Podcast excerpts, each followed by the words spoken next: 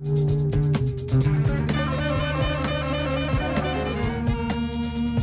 to episode 110 of the Never Iron Anything Comics Review podcast, a weekly show that finds a comic subject suggested by a co host, and then we really get into the nuts of it.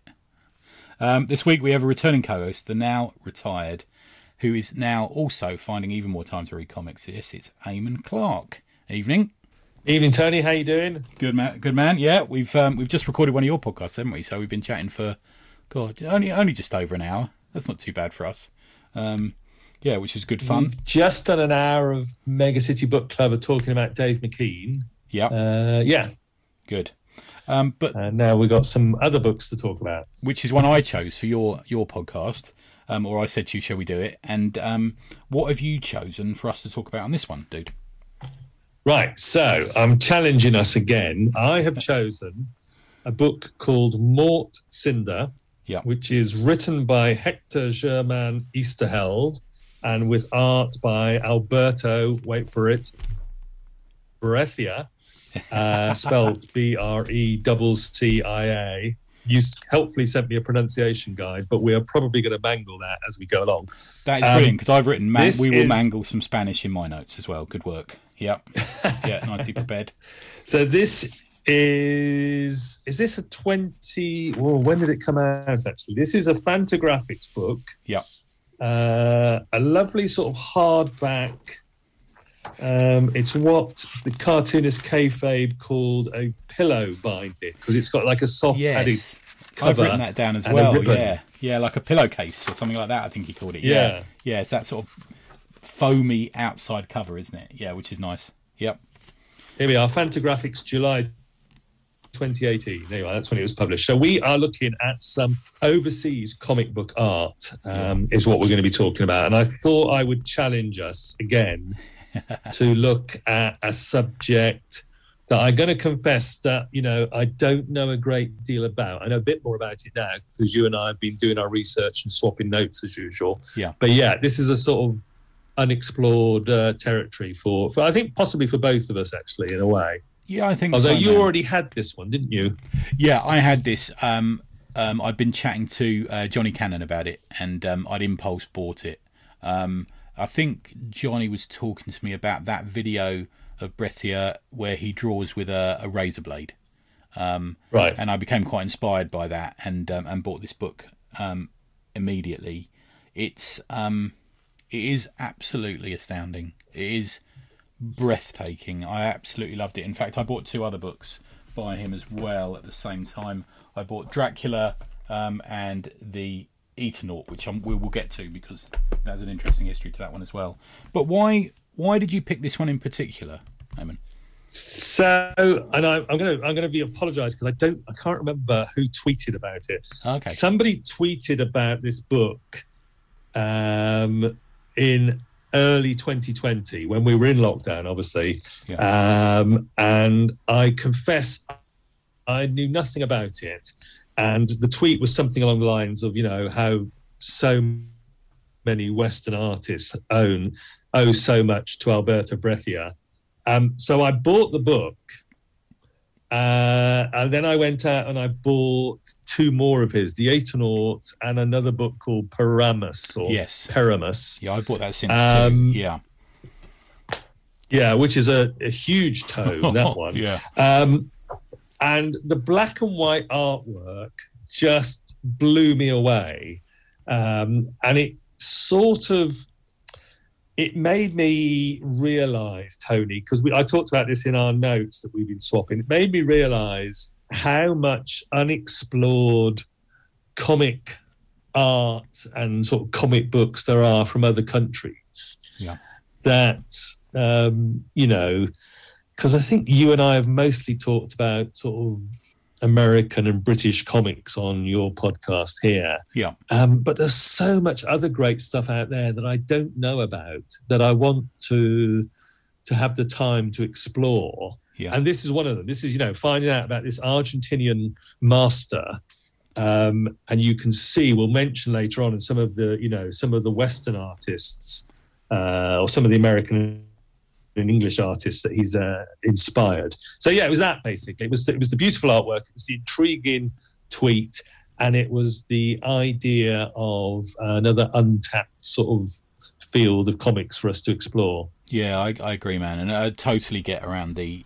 I mean, we we have we have been a bit um, blinded to anything outside of America and Britain, really, haven't we? In our sort of comic reading habits. So I certainly have. I don't know about you, but the I've had my eyes open to the bande dessinée and Italian comics by um, Europe Comics and by doing a bit of travelling around conventions there.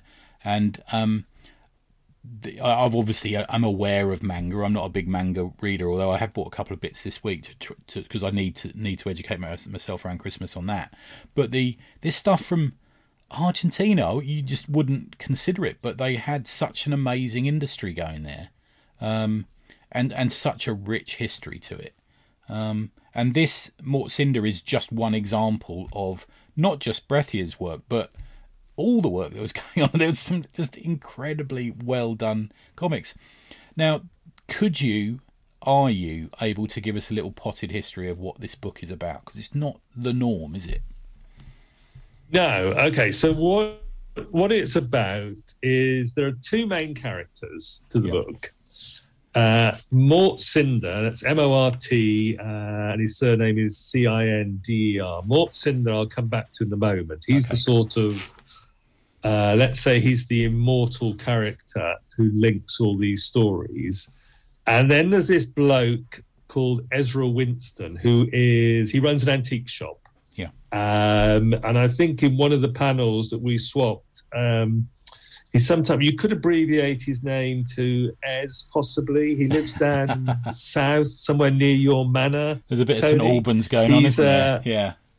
There is a little bit of that. He's got a sort of collection of uh, dusty, ancient uh, artifacts that he keeps yeah. around. He's always getting himself in the shit. Telling, yeah.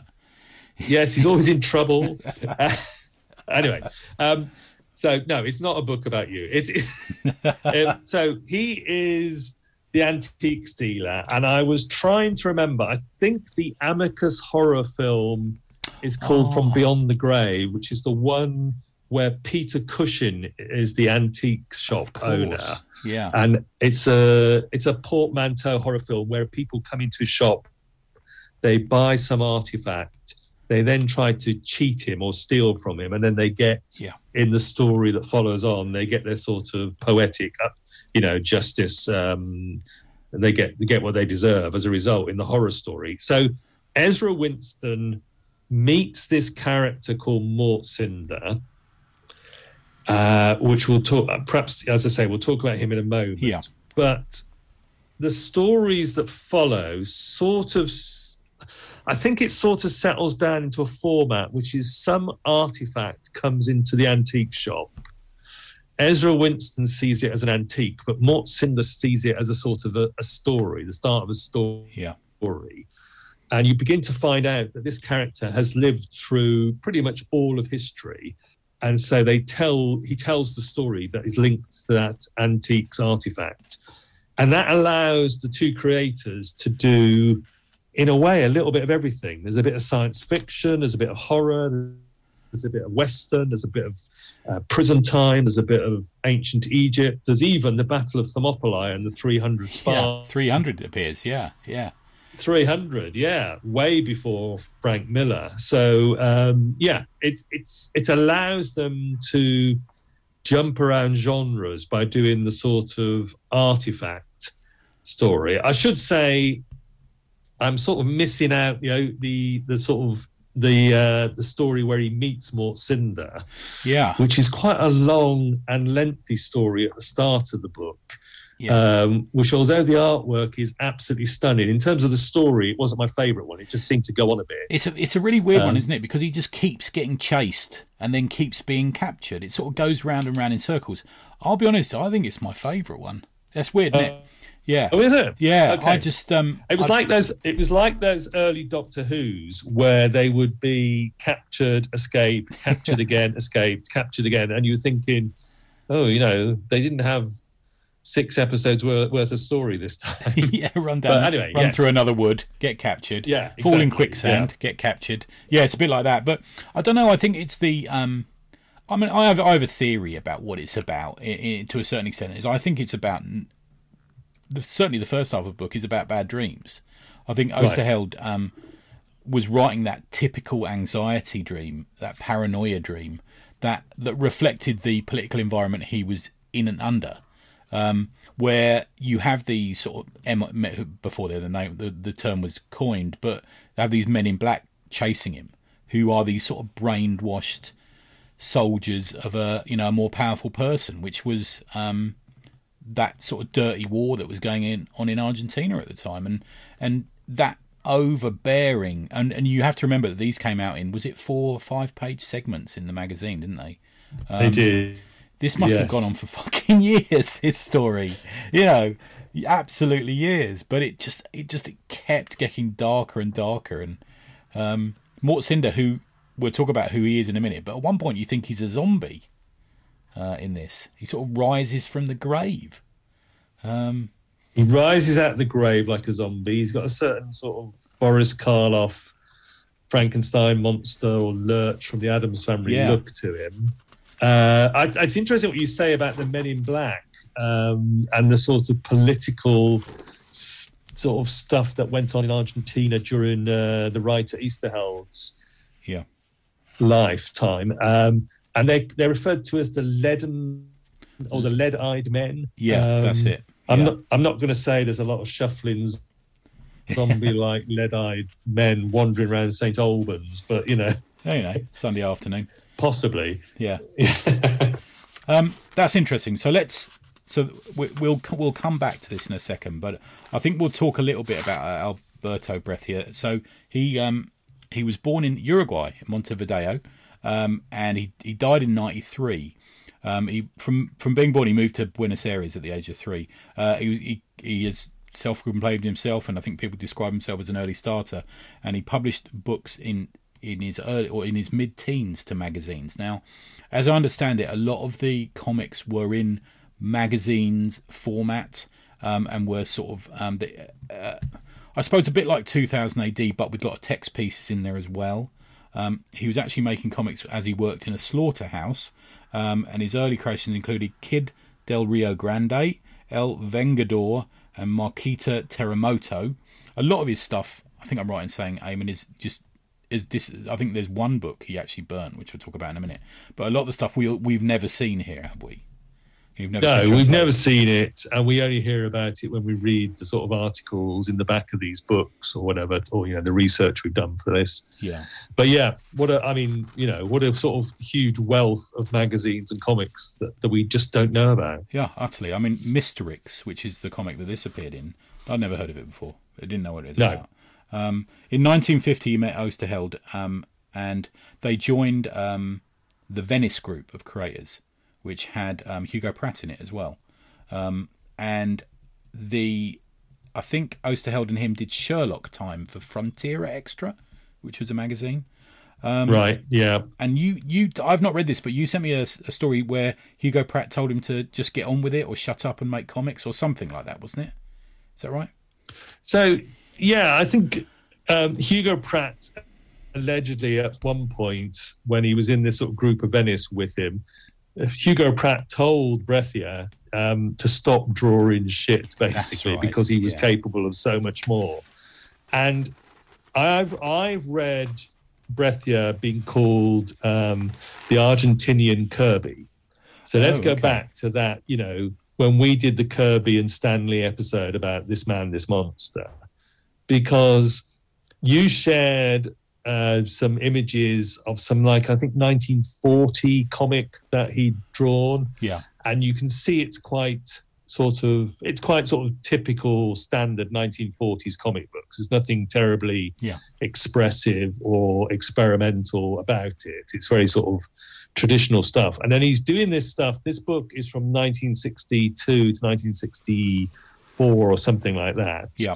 Um, so he's in the 60s. It's exactly that same time that Kirby is starting to experiment and push things on American comics. And here is Breccia in Argentina doing exactly the same. I mean, not the yeah. same sort of art, but experimenting, pushing breaking the, the mold, yeah. pushing yeah. the form. Yeah. And so you know, and but yes, as we read the notes, all these comics and magazines that you and I have never heard of, Yeah. we'll probably never see the stuff he was doing. We're fortunate that Fantagraphics have picked up on him and sort of put out. And they have they have Um, got other stuff coming, haven't they? It's almost like they're doing a think Breccia so, library. yes. I think. Yeah. Yeah, I think they're actually calling it the Breccia Library, aren't they? Yeah, yeah. I did laugh. Um, a quote from him um, I read um, in relation to his early comics. He said, "I earned enough from those early pieces to buy a handkerchief to dry my tears." so the same as comics creators weren't treated well over there either. Um, No. so he, after meeting Oesterheld in 1959, he moved to the UK and he worked in Thriller Picture Library in the UK and Spy 13 and John Steele. Now, one of the questions I was going to ask you, man, is um, I actually think his style owes doesn't owe more, but is is more similar, perhaps, to the work that we were seeing in British comics at the time than the, the work certainly we were seeing in uh, American comics and certainly from what we were seeing in Japanese comics. But I think there is a adventure style, black and white style to his art that we were seeing over here a bit more. I think so. It would have been okay to work in those books. Yeah, and I think, of course, you know, black and white art. Um, probably that's one of the similarities, then I guess, between the comics of Argentina and the British comics that we would we would traditionally have black and white art, and we'd often have. Uh, we know we'd often have these European art agencies doing the art, doing Yeah. these adventure stories. Um, you know, I did recently. I did that comic, The Indestructible Man, um, with Dave McDonald Oh, from yeah. Hibernia Press. Hmm. Um, that sort of traditional weekly black and white anthology adventure comic with some daring do. Yeah, he, he reminds me of that Yeah, uh, sort of art. You're right. yeah. There's that touch to it, and the, I think the pages are larger. I get the sense that the, the pages in Argentina were of a larger format than American pages, and more more akin to what we saw over here. Um, yeah, so he, he was in England, but he had to return. He was only in, in the UK for a short amount of time, which may explain a, a panel or two we're going to talk about in a minute. Um, between 1959 and 1960, and he moved back home as his wife needed a kidney transplant. So he returned. Um, luckily, when he returned shortly after it, he started working on Mort Cinder. Um, he co-founded the Pan American School of Arts in Buenos Aires, um, and then he left comics for a while. Interestingly, um, we didn't see anything from him for a couple of years, or they didn't. Um, um, and then he collaborated on a book that was ultimately what caused the death of the writer, the book on um, Che Guevara, wasn't it? Yeah, that's right. I mean, uh, yeah, I mean, it's you know, the the writer of this book, Mort Cinder, um, uh, and of that Che Guevara biography that they did.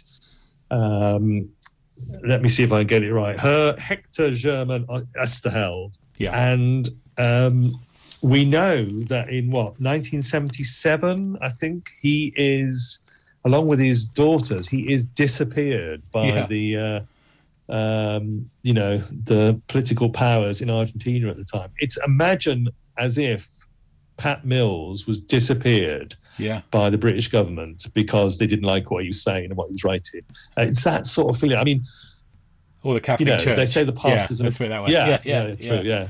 They say the past is another country, Tony, or in this case, Argentina is literally another country. But you know, yeah, yeah. God, what times that people just literally would be disappeared. That was it. They're gone. So he disappeared, followed by his daughters and their husbands. I mean, incredible, really. And this was during, I think, the period was called the Dirty War, wasn't it? And I think someone, a journalist, dug dug into it a bit a number of years later, and he asked why, what happened, and they actually got an official reply from the government that said, "We did away with him because he wrote the most beautiful story of Che Guevara that's been ever done." Like Christ Almighty, you know, incredible. I isn't it? know. really. I know. Disappeared for writing comic books. Yeah, and, Um, and Breccia, yeah. It's just extraordinary. and Breccia burnt the the pages, didn't he? He was worried about them coming round to um, to take him as well. He burnt them he, uh, and destroyed them, um, which is the original. Did he take page. them out in the back garden and burn them all? That's right. Yeah, yeah. As he was waiting, Yeah. waiting to be taken away for making comics, you know. And uh, pe- people worried about having to queue up to get into comic conventions, or they haven't got a big enough table. You know, these these blokes were making comics under threat death. Yeah, yeah, I know. yeah. Um, he his style. I've, I've if you listen to um, a few weeks ago, uh, Vince Bond on Eleven O'clock was, was talking about um, Breccia, and he was talking in relation to the Dracula book, which has just really come out from Fantagraphics. Have you managed to see this yet, dude?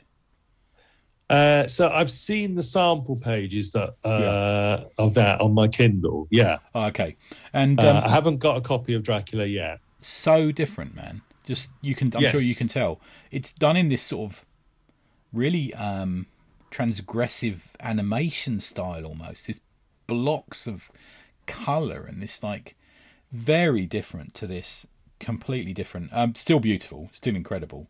Um, yeah, so we got that as well. Like you say, we got uh, Param- Perramus, um, which is um, all- written by Juan Sasturain, which is also a scathing attack on the Argentinian history. Um, it goes goes through a number of periods, but it, again is more that Perramus is more akin to the style of um, Mort Cinder, I'd say. Um, have you read Perramus yet? Have you? It's called it's called keep So saying it wrong. it's such a big book, Perramus, that I've looked through it to look at the artwork, but I haven't read it in detail. I've, I've looked through it because I know that D'Israeli, Matt Yeah. Brooker, um, is a big fan of Breccia's work. And when you see the sort of background textures that Breccia was put in, in Mort Cinder, but particularly in Perramus, and then you look at some of the stuff that D'Israeli's done on Stickleback, and you go, oh, yeah.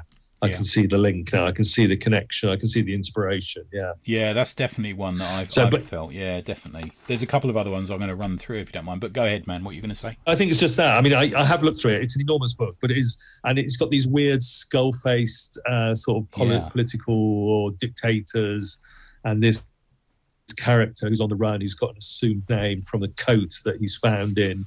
Um, yeah, it's fascinating. Yeah, yeah. I've read about the first hundred pages of it, and I, I, I'm sort of rationing a bit of Breccia because he is so gorgeous. yeah. Um, he's done quite a lot of the H.P. Lovecraft stuff. He did some of the Myths of Cthulhu books as well, which are well worth watching. Um, if you can have a just just look on YouTube for him, and you'll see there's very little in English language um, in relation to sort of short documentaries or interviews that you can find. But what you can find is quite a few videos of him drawing.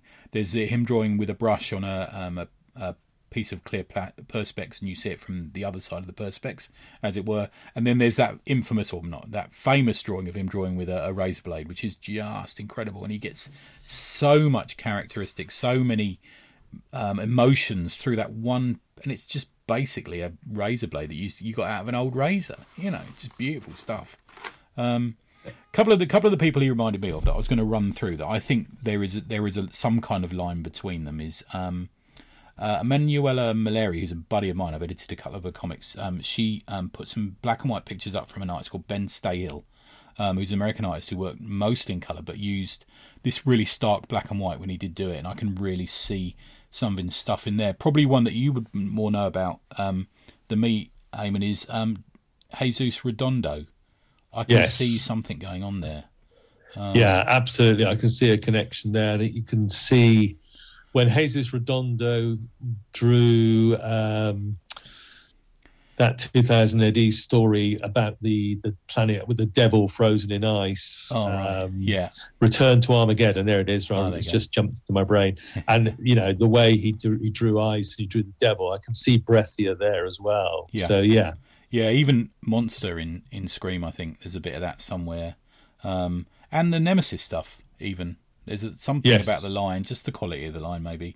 Um, and speaking of Nemesis, um, I'd love to know if Kevin O'Neill had seen his work as well. That that's there's the really sharp features of people somewhere, um, and that that strong ink line, uh, and then probably the big one is Bill Sienkiewicz. I think he's got to have seen him somewhere.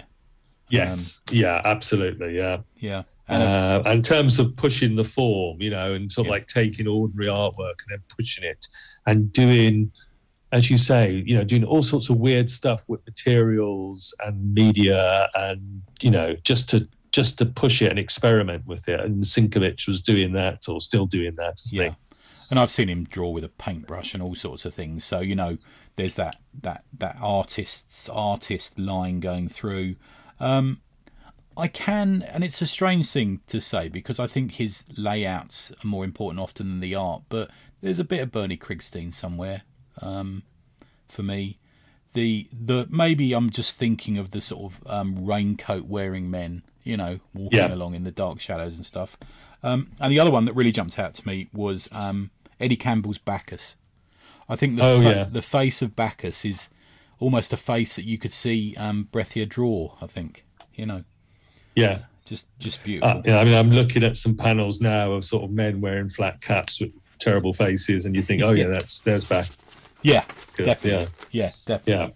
Um, if you have a look on the um, down the tubes, it's got three really great um, by Ron Tiner. There's a history. It's it's a it's a piece that's split up into three three um, posts, but it's written by Ron Tiner, I think, and it's about the life of Breccia and a little bit of the history of Argentina beforehand. I'm right in saying Ron Tiner, aren't I? Yeah, are. That's the chap who does it on Down the Tubes. And there's also uh, D'Israeli on his blog has got three separate pages, I think, about Breccia as well. Oh, interesting. Okay.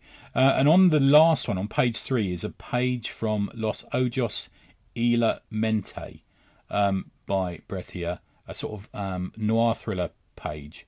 And if you looked at it quickly, you'd think it was a page from Sin City.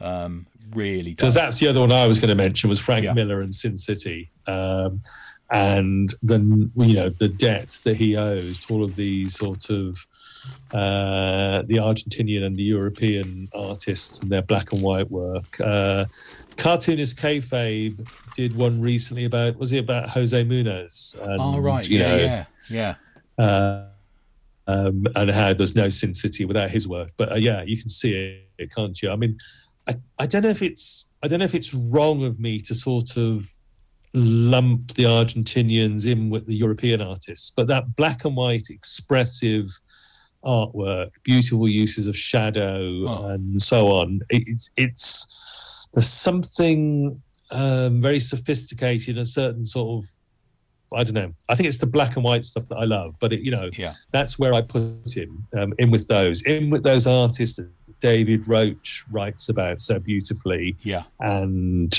you know tells us about in um, is it Masters of Spanish Comic Book Artists? I think that's right. Yeah, I've got isn't it in my feet here. That's a beautiful book. That's a companion piece to the, the, the comics of the UK book he did as well. I think it's harder to come by, isn't it? The Spanish one, um, but just I was only able to get the digital one, yeah, Oh, because okay. the hard copy seems to be gone now. But the, di- I got it digitally. But yeah, I got a feeling it's there's a sale on Comixology with that, isn't there at the moment?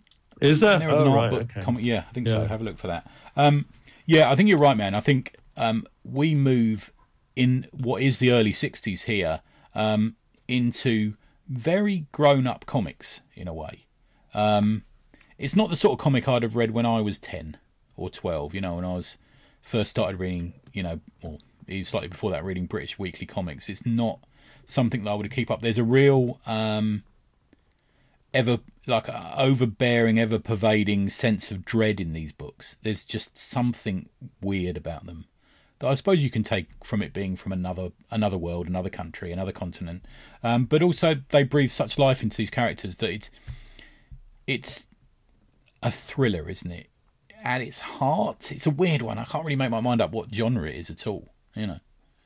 Well, I think, as I've said, I think they, they use the format to explore different genres. But yes, the thriller, a sort of dark, creepy thriller aspect to it. Yeah. And I mean, particularly in that first story, there's an awful lot of creeping around um, this London setting in in the dark with lots of shadows. The the work on trees Oh, uh, yeah. or you know trees when they're depicted as white against the black background is just oh, I was going to say that, man. That's just perfection. Is and Yeah. you still realise you're in the middle of the night with that, even though for some reason he just reverses the colour, you know, the black and white.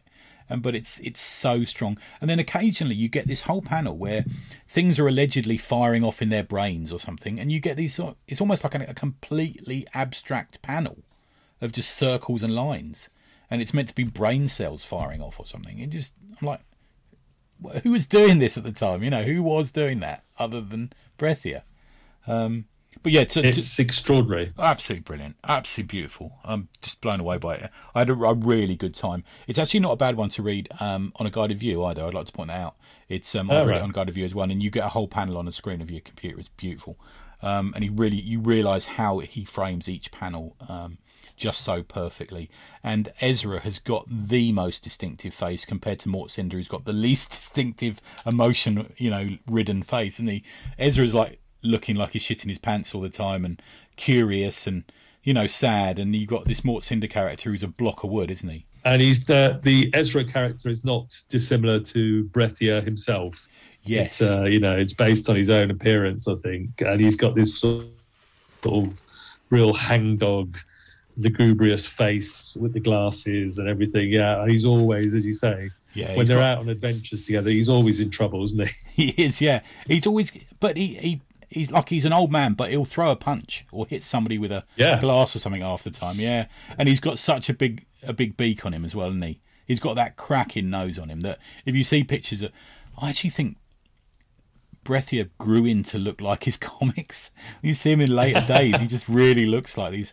Everyone in it, with a, the odd exception, is a man. They're all craggy faced. Um, yeah, it's so much expression on each panel. But where I was going with that is they are adult comics. They are very well written, and I think for me, um, it's as well written and paced as it is drawn in a way. Um, Hector German Oesterheld, AJ, aka HGO, um, was a hell of a writer as well. I just did you enjoy that part of it? I mean, have you read the Eternaut as well, haven't you? The Eternaut. Have you read his? Read the Eternaut. Um, yeah, I've read the other book that's available and really enjoyed that as well. Uh, a terrific little science fiction film that's just waiting to be made. Yeah. Um, but with a sort of political allegory to it, which of course, you know, I guess characterized all of his writing. Yeah, no, I really enjoyed it. I really liked the format of that. Um, you know, find an artifact, yeah. tell a story to do with it. Um, it's great stuff. I mean, Mort Cinder's a very strange character, but you know the way that they tell the stories, and Ezra Winston is just fantastic. Um, and it goes to I think something that you and I talked about when we did Swamp Thing, Tony, which okay. was, um, you know, the difference between high art and low art, and how we could explain to people who didn't read comic books why we get quite so, you know, passionate and excited by stuff like this, because this is this is grown up comic book art, grown up comic book stories. Um, uh, the individual panels should be blown up and hanging in galleries. Yeah. Um, you know, it is extraordinary stuff. Yeah. Uh, so yeah, I mean, his writing, the stories, it's great stuff. And of course, he does. I'll mention it again. He does the 300 at Thermopylae years before Frank. Yeah, it's weird, isn't it? Yeah, I wonder about that. Yeah, yeah. much as I think Frank's the goat, that is uh, is a nice coincidence there. So Oesterheld was born in Buenos Aires as well. He was um, born on the 23rd of uh, July 1919. Originally an archaeologist, believe it or not. Um, a groundbreaking comics writer and journalist who was um, critical of his country's regime and disappeared and was killed um, around 1977. Um, his comics often reflected his strident objections to the authoritarian regime he lived under in Argentina. Um, he he was part of the Venice group as well. Um, Mario Faustinelli, Hugo Pratt, Ivo Pavone, and Dino Battaglia. Um, uh, which was a lot of them were post-war Italian comics creators. Although some of them, I know Hugo Pratt lived in Argentina for a while, didn't he? Um, Oesterheld and his brother Jorge formed the editorial Frontera Publications Comics Company, um, which included um, Hora Cero Mensual and Frontera Mensual. Um, I think Mensual means monthly or magazine or something. Um, in 1957, um, and then he started writing El Eternauta, El Eternauta, which is um, ran for 106 weekly episodes, which is weird because I don't know if you've seen this. I've actually ordered it. It hasn't arrived yet. It's, it's arriving tomorrow. The art in the original version of Eternauta was by um, Francisco Solano Lopez. Um, so that the one that we've got, the one by Breccia, is actually a redo of an original series. Um, did you realise that, Eamon? Had you seen that?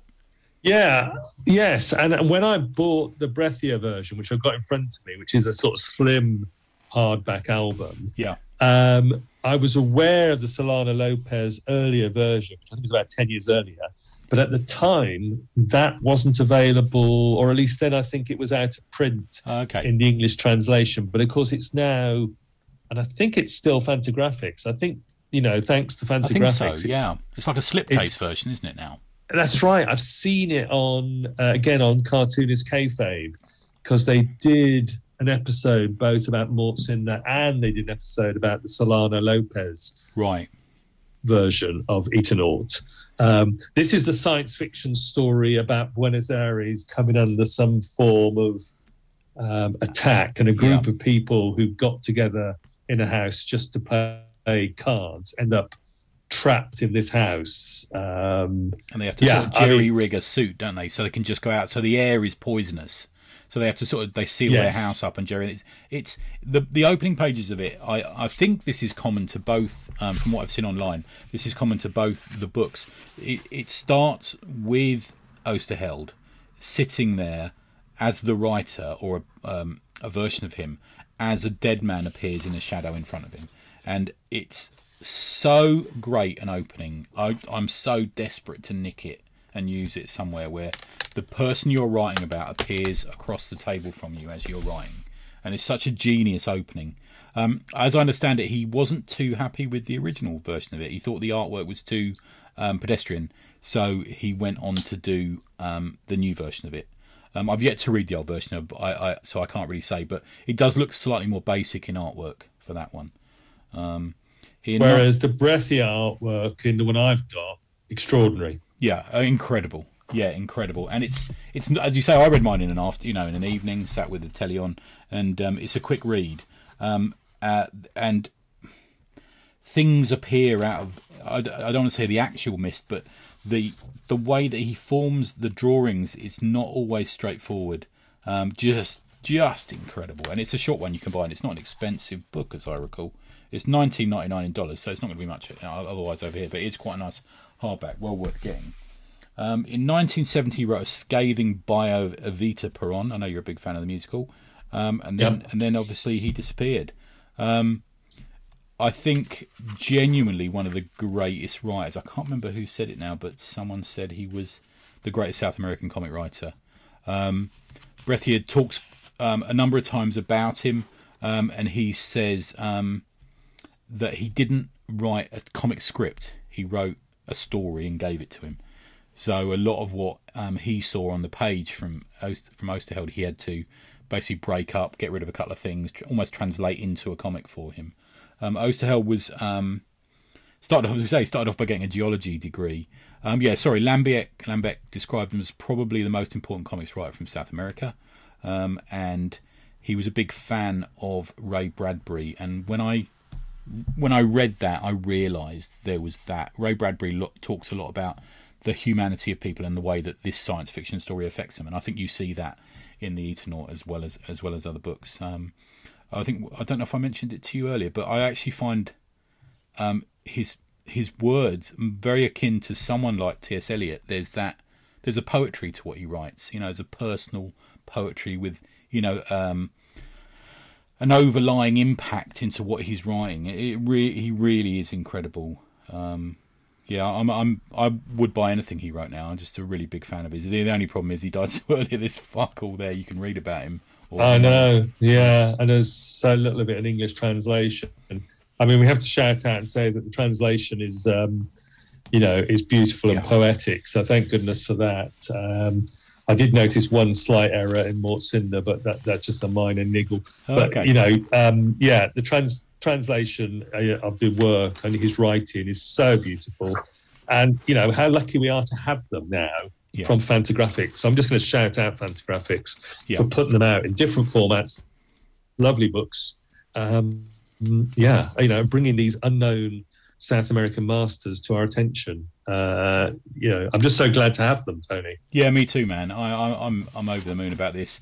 I just wish I could go on eBay and buy Misterix magazine and Frontier Yeah. magazine and all this sort of thing just to just to see what they were doing in them. Um, yeah, I'd recommend the Dracula thing. I haven't read. I'm not a big uh, Lovecraft guy, but um, I'm and I think he perhaps is overquoted these days. But I think back then, uh, probably if they were doing it, I would definitely definitely um, get a copy. He's the writing and the art come together for me in Mort Cinder and the Eternaut. They um, they come together perfectly. I think they're a great pairing. Um, and Breccia um, was just inspirational. Um, the fact that he died in '93, I'm hoping allowed him to influence a lot of the comic artists that we still see now, as as well as Frank Miller. I'm hoping there's there's some people there who were more aware of him back in the day as well, uh, like Sienkiewicz. Um, but there is this dark mysterious, esoteric, you know, um, heavily stylized way he draws that I think people need to take a chance on it. It's not it's not what you would see in an average DC or Marvel book these days. But if you once you get your eye in, the only other one I could think of maybe would, would be Gene Colan, but um, who's got that similar sort of not all the lines join kind of style to him. But I think once you get into it, once you allow your you know get your eye in in a cricketing term, the I think you, I think you will enjoy it. It's and it, it becomes. I do this every time with you, Eamon. We always you always get me to read something that I take a deep dive into. So I think for about a month, all I read was EC comics because of you. But I'm, the, the same with with um, Breccia is all I've read is this for about the last three weeks is all of his stuff. But yeah, yeah, definitely. Um, yeah, thanks, it's extraordinary man. stuff. Yeah. yeah, I've done it again, haven't I? yeah, yeah. right, so let's uh, finally tackle who we think Mort Cinder is. Something we haven't done yet. So who is he, man? Who who do you think he is in this book? So he is, in a way, the cause of a lot of these stories, but he's a different person in each story, isn't he? Yeah. So he is. We know he's an immortal character who yeah. dies and rises again. Uh, we know that he's lived through virtually all of history. So whenever he finds, they find an ancient Greek artifact, he'll say, "Oh yes, I remember this. I was there," and he'll go back to Thermopylae, or he'll go back to the pyramids, or he'll go back to the Tower of Babel. yeah. um, so I'm interested to hear your theories about this. I was thinking of because um, I, you know, we're comic book guys. I was thinking of other immortal characters in comic books. Yeah. Uh, like somebody like Hob Gadling in the Sandman comics, or the Phantom Stranger in DC Comics is okay. in in the Secret Origins issue that I think Alan Moore wrote for him. They did. Uh, they sort of did a typical Alan Moore thing where he had four possible origin stories for Phantom Stranger, and one of them had him as, um, and I'm not sure if we're, I, I'm not sure if this phrase is still acceptable, but there's a there's a character sort of from folklore who was a Jewish character who denounced Jesus and was then cursed to never die and to wander the, the okay. world for the rest of time. Now, obviously, Mort Cinder goes back pre that time, so he can't be that character. But I mean, and his name is something to do with death yeah. and ashes. I've seen stuff yeah. written about that. What I mean, so I don't know. He made me think of other comic book immortals. What about you? Who do you think he is? Yeah, I think you're right. I think the name um, is really relevant, and I think if you look at the title, um, uh, the title work on the, the comic page, Mort Cinder has got a crucifix in the middle of it. Um, there is some kind of pseudo religious thing going on here. You know, he is he does return f- back to life, doesn't he? In the first time we meet him, how many days has he been dead? Is there a sort of Christian iconography thing going on with him? I don't think there's any doubt that Ezra is the every, everyman. He's the narrator, isn't he? And which yes. I, I, really enjoy narrated comics. It's a really big thing of mine. Um, and I think that he's the everyman. He's the curious. He's the Doctor Who's companion. He's you know everything that he allows us to push on and and exposition expert and this sort of thing. But I think I actually think Mort Cinder is whatever the for the practicalities of creating a, a weekly comic. I think Mort Cinder is whatever they needed it to be to a certain extent. I think he is a pulp character. Um, who's the? We did Valiant comics, didn't we? What about Armstrong? There's an an element of one of those three. Brothers oh yes, all right. Gilad yeah. and you know um, Ivar. Um, there's an everyman element to him because he's been somewhere everywhere. You know, he's like you say, he's been to Thermopolis, he's been ancient Egypt. You know, he's he's sat on a train station platform and and realised that someone is someone's mum. You know, it's this. He's the he's part of the story for everything, um, and he is a saviour in a way of Ezra. I think there's a lot to me to say that this is a construct of Ezra's brain um, right. Ezra is seeing he needs saving, so someone saves him. He sees these um, uh, these items, these um, these uh, historical items or antiques, and he sees them, and he needs a story to come out of them. So who's who's the best person to have a story? Oh, look, there's a vase. I was there when that vase was created. You know, it's almost like that. Um, they're a creation, a bit of Ezra's mind somehow. Um, but yeah, it's it's a really really strange one because we're not um, Argentinian. We don't understand the culture, but maybe there is that sort of lone gaucho who you know turns up from the you know from the shrubs and comes into town and tells a story and leaves again. And there might be a bit of that going on there somewhere. Um, and he himself, um, Breccia, wrote quite a few comics on on the on the gauchos. You know. Um, yeah, he's, he's he's an interesting one, isn't he? For someone who doesn't actually fucking say that much. You know, Ezra does all the talking really. Um, yeah. Apart from the odd the odd bit of uh, exposition or st- pushing the story on, um, he's he's a strange character, and um, it's something we don't see anymore. We don't see that character who's there just to be the story and not much else. But you know, uh, it, it is it particularly believable when he goes, "Oh yeah, I was at Thermopolis," you know, and you're like, oh, "I was okay. there, I was there." there." That's yeah, yeah, yeah, yeah. It's it's an interesting one, isn't it? I'll um, just mention that there's a prologue story which yes. doesn't have Mort Cinder in it. It's just Ezra Winston, yeah. and the last panel of that first story has Ezra Winston looking out at us from the panel in a characteristic sort of pose, looking over the top of his glasses, right. which are per- perched on the end of that impressive beak of a nose. And he says, Is the past as dead as we believe? Ah, so, right. Possibly, as you say, everything that follows might be, in a way, uh, a construct. Yeah, okay. This, oh, lo- like this lonely old dude. Yeah. Lonely yeah. old dude surrounded by his uh, historical artifacts yeah, he that he's fascinated by. He goes in the woods and falls in some quicksand, and he suddenly he's on a on a deck in a hospital, and who comes and saves him? But yeah, I know what you mean. The, the other, yeah. I think there's a parallel with a couple of other characters here, but I think one of the ones I, I, I saw straight away was um, it plays with myths in the same way that Hellboy plays with myths. So yeah. they um, they insert Hellboy into known world myth, or you know, into Russian mythology or Chinese mythology and stuff like that. And in the same way that we're inserting Mort Cinder, who is this big tough dude, you know, can punch his way out of most things.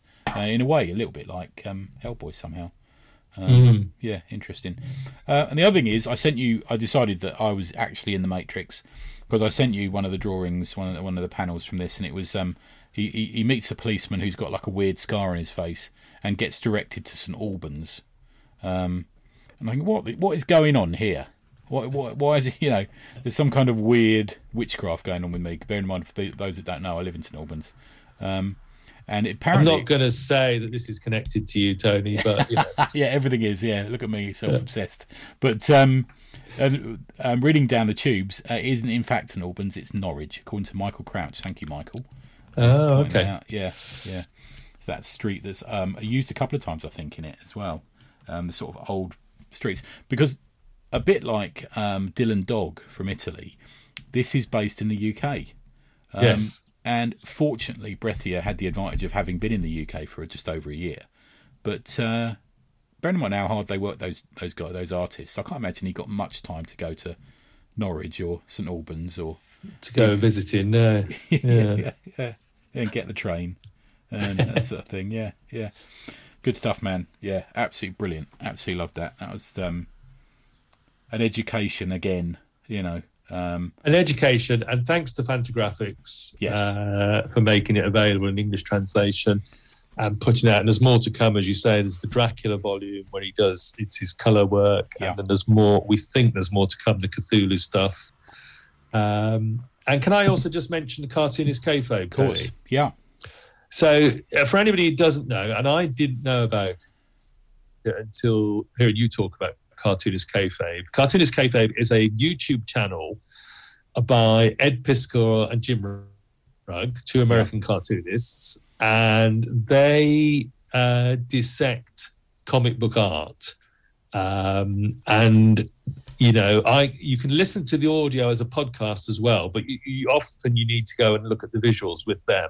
Yeah, and pretty much any you know any or any comic book artist or book that you can think of, if you search their channel, they've probably done an episode on it at some point, haven't they? I find Yeah. because you know I looked for it, and there of course there was they've done two episodes about Breccia. So Yeah. yeah, Cartoonist Kayfabe. If you're not familiar with them, check out their YouTube channel. Yeah, I'm an addict to them, Uh, and they, it's they- great stuff. love i really like them i think they're great guys and there's been an awful lot of we I, i'm surprised by the amount of things that especially you or johnny cannon brings up when he comes on um big shout out to johnny um that is we're we're not copying them but we seem to be covering a lot of the same ground um, and they're a great little Yeah. research tool as well. You, you and I both go there before we, you know, as part of the research that we're doing. Yeah, re- really Yes. good guys. And they also um, reviewed Atomic Hercules and referred it to referred to it as kick ass in one of their in one of their episodes. There you go. Which is very exciting. Yeah, which we were over the moon, and we then sold sixty copies, which is very kind of them. But uh, Hey, yeah, I, I, I really like those guys. Yeah, um, and they, they they occasionally have a, a great little guest on. The, the, for example, the Krigstein episode was brilliant, wasn't it? Yeah, I got loads out. They did an episode on, on Bernie Krigstein and Master Race. Uh, we've talked about them a few times, but they're really worth checking out. They're very, very insightful about art and art techniques. Yeah. And even things about like paper, stock, and the pen, picking up fibers from the paper, and all sorts of things Yeah, that they, they pick out. Um, it's fantastic. It's fan- fascinating stuff. I, you know, yeah. I had them on today while I was doing some baking, and they were sort of I saw your baking. going, yeah. it's the run up to Christmas. I'm doing some baking. I'm looking forward to the. Don't you do like a cake that's a carnage scene or something, or what's that? Yeah, the do? Carnage Christmas cake will be along in the next week or so. Yes, that's right. The uh, the horror film inflected uh, Christmas cake with lots of uh, red icing. Good. We had um, big shout out to uh, again Johnny Cannon and also Cliff Cumber. We, we had a impromptu um, uh, drink and draw at the weekend. Um, JWC hosted it. Thanks JWC, and um, they both educated me as to what paper you would need and how you would run um, uh, a, a razor blade across the right kind of paper. Which is um, you need that smoother. Is it cold pressed paper? I think it's. I think it was what. Saying okay. um, because otherwise um, a lot of paper has a, t- has tooth in it. So if you're running a blade across it, you're going to cut it up. But if you've got that sort of flattened, almost got a shiny surface, you know, like you get a lot of um, Yeah. Um, blank covers, don't you, of Marvel comics and stuff Yes. like that, card covers. You can run it across that, which is really interesting. Yeah, Ah, okay. yeah. So over to you, over to you, man. What um, so what? Now that you're retired, you'll probably be doing what four podcasts a week now, something like that. Will it be? What uh, what have you got planned coming up in your comics world? Uh, so Mega City Book Club, we've got, as you mentioned him a few times, Johnny Cannon. Ah, yeah. Uh, he will be along on Sunday talking about Alan Davis and his work on Excalibur. Oh, good. I'm looking forward to that. Uh, and Johnny Cannon, who refers to me and himself as two of your never iron anything mistresses. Um, okay. so Johnny Cannon this parish, and then uh, my first episode in January will be Garth Ennis talking about Oh wow. um, a British war comic called Johnny Red from Battle. Oh, he's a big fan of that, isn't he? Yeah. Oh, he's a huge fan, and yeah, um, you know, I, I did want to ask him about his comics, but he just wanted to talk about Johnny Red, Oh man, I can't wait for um, that which one. is fantastic. oh, that's great.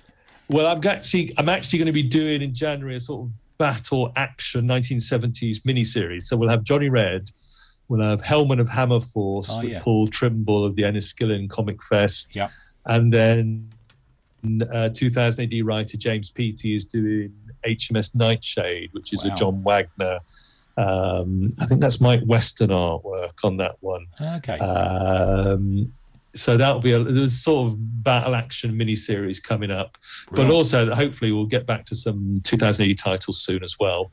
Um, Conrad from Space Spinner 2000 is going to do Rage, the Strontium Dog story with me, possibly one of the sort of the biggest stories in the history of 2000 AD. So we'll be doing that shortly. Oh, nice. Um, yeah, so lots to come on Mega City Book Club. Um, in you know, I'm actually at the moment I've got a surfeit of guests and episodes, so you know, I'm it's finding time to put them all out is the is the problem at the moment to edit them and put them out. But you know, it's not a fun bad place to be. to have. Not Comic place book to problems. be. Yeah. no, yeah. exactly, yeah. Oh, that's good, man. I'm, I'm I'm excited for the Garth Ennis one. Bloody hell, can't wait to hear that. That's going to be brilliant. Um, Yeah. And also, we all met up with Conrad, didn't we? We met up at the um, so, is it Southern contingent? What do we call ourselves? Eastern contingent, don't we? So we're the Eastern contingent. Yeah, we had a we had a meetup in a pub um, about was it a fortnight ago? Just Yeah, coming up. in it. Uh, Yeah.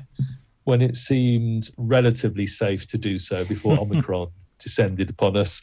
Uh, yeah, we had a big meetup in a pub in Cambridge, which was delightful.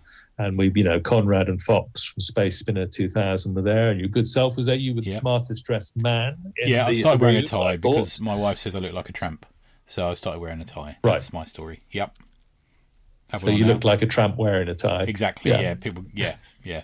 The, yeah. And and it was, it was quite a big turnout actually, wasn't it? It was about twenty people by the end of it, if not more. It was astonishing. It was the most number of people we'd ever had. Um, so Fox and his wife live in Cambridge. They Yeah. came, and Conrad's dad was over from America. Oh, he came right. along as well. So Yeah. he's now an honorary member of the uh, the contingent as well. So yeah, And you very And, kindly gave me a uh, badge. and we've got badges. yeah. yeah, we've got badges. So yeah, uh, Vince and Dan and yourself are also honorary members. Oh, well, you're you're you know you're a real member. You turn up. Yeah, they just want wannabes, wannabes. Um, oh, that's good stuff, man. Yeah, I'm, I'm hopefully you'll have another one once everything breaks back to normal again. Well, it calms down a bit more. Yeah. Yeah. and I I did nip into Forbidden Planet in Cambridge and by uh, what was it? What's it called? King of Spies. The Oh, yeah. Millar, uh, What do you think? that you'd recommended? Yeah. I think it's great. Yeah. it's nice to see. Um, yeah. I mean, I, I, you probably know I passed my copy on to Dan of the Awesome Comics podcast, and he uh, he liked it as well. So yeah, yeah, yeah, I'm glad I got that, man. looking forward to the next one. Yeah, nice to see someone just doing good, fun adventure comics now. I just Yeah, loved it. Yeah, Absolutely. Yeah, yeah, with a great beard. Good.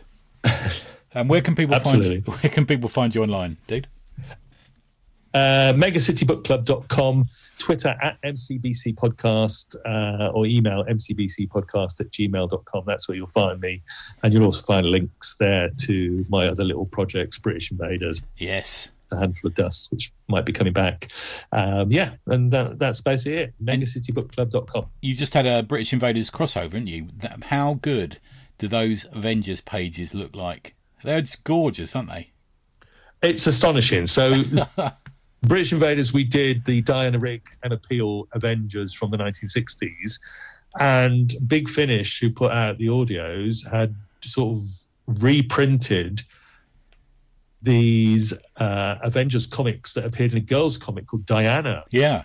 From the early 1960s.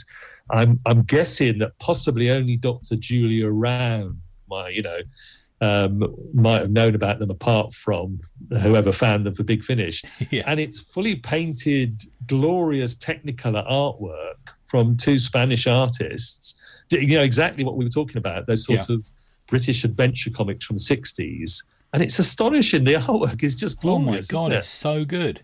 Yeah, why have Yeah. we not seen that before? And the, the what you say in it is they come from a girls' comic. I just didn't expect it at all. Maybe if it was TV comic or you know looking or something, you might vaguely expect it, but not that. You know, suddenly I'm like, I'm actually quite a big Avengers fan, and I thought, oh wow, you know, um, big finish. Well, I'd though. never heard like of it. stuff.